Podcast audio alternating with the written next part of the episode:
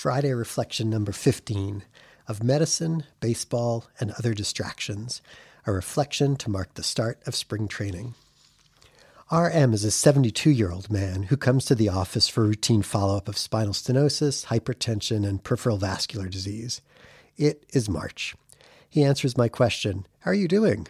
with his own question Do you think the Cubs have a chance this year? I spend a lot of time thinking about medicine at work, on the way to and from work, and too often at home. Like all of us, I have other interests that fill my time and consciousness music, travel, sports, collecting, reading, ceramics. Medicine and these extracurricular activities exist separately for me. The extracurriculars are necessary distractions and escapes to keep my mind wandering. Sure, I think I'm a better doctor because I do things that take my mind off medicine, but I don't give much thought to the similarities between my vocation and my diversions.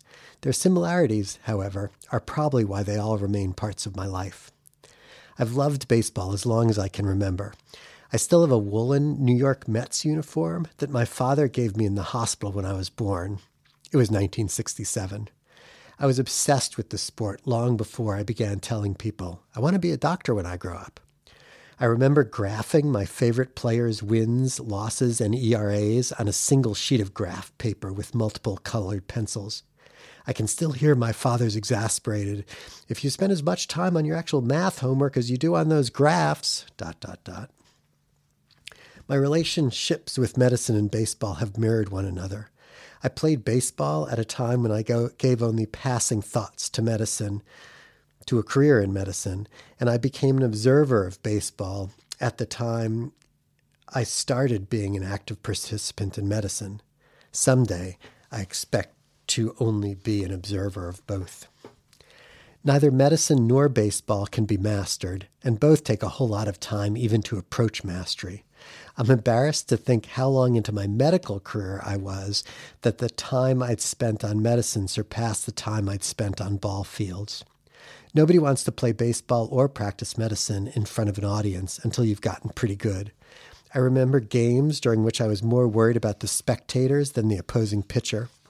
I also remember being videotaped interviewing a patient in medical school and being more concerned about my classmates watching the video than about what the patient was telling me. Baseball and medicine have conveniently complementary schedules. Medicine takes up my days, and baseball, primarily the Cubs radio broadcasts, evenings.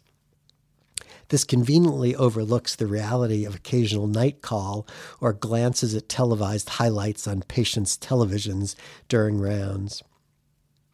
The pace of my specialty, general internal medicine, and my sport have a lot in common. Cases and games unfold slowly over time, and what happens in the early innings affects what happens later. Surprise endings are common. I dread the bad ones.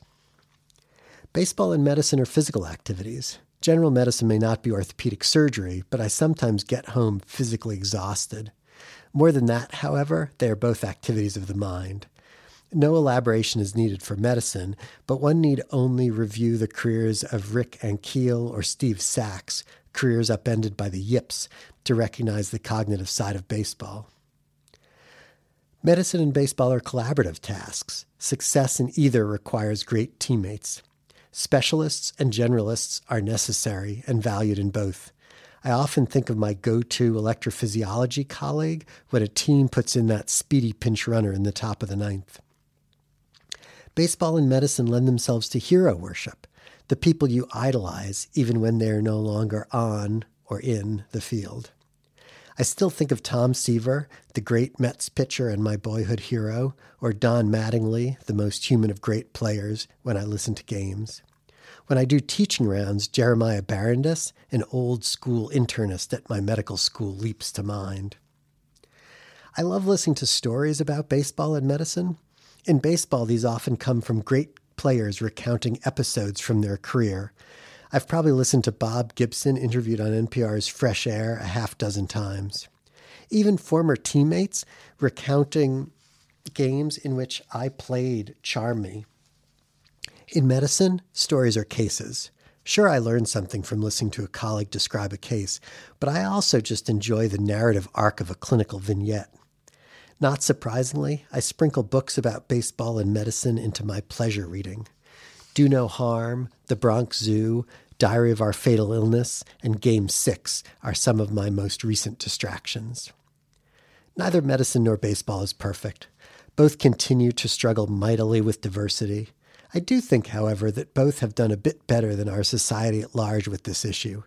Some of my heroes in both fields Jackie Robinson, who broke the color barrier, Curt Flood, who challenged the reserve cord, reserve clause, James Bowman, a giant at my own institution, and Beatrix Hamburg, who managed to be an idol for me and my father, distinguished themselves in these struggles. Like most loves, medicine and baseball occasionally disappoint me. I wish medicine progressed faster, and I wish baseball would stop feeling the need to change. I wish money had less of an influence in both. I've tried hard to pass on my passion for medicine and baseball to my children. There are few things I like more than playing catch with them or answering one of their medically adjacent questions. I have had a little I have had a little success in kindling interest in medicine, but less so with baseball. I look forward to going to work each day and, during the summer, tuning into games at night. I know I would enjoy both more if I was less obsessed with the outcomes, but maybe their ability to incite that degree of concern is another similarity.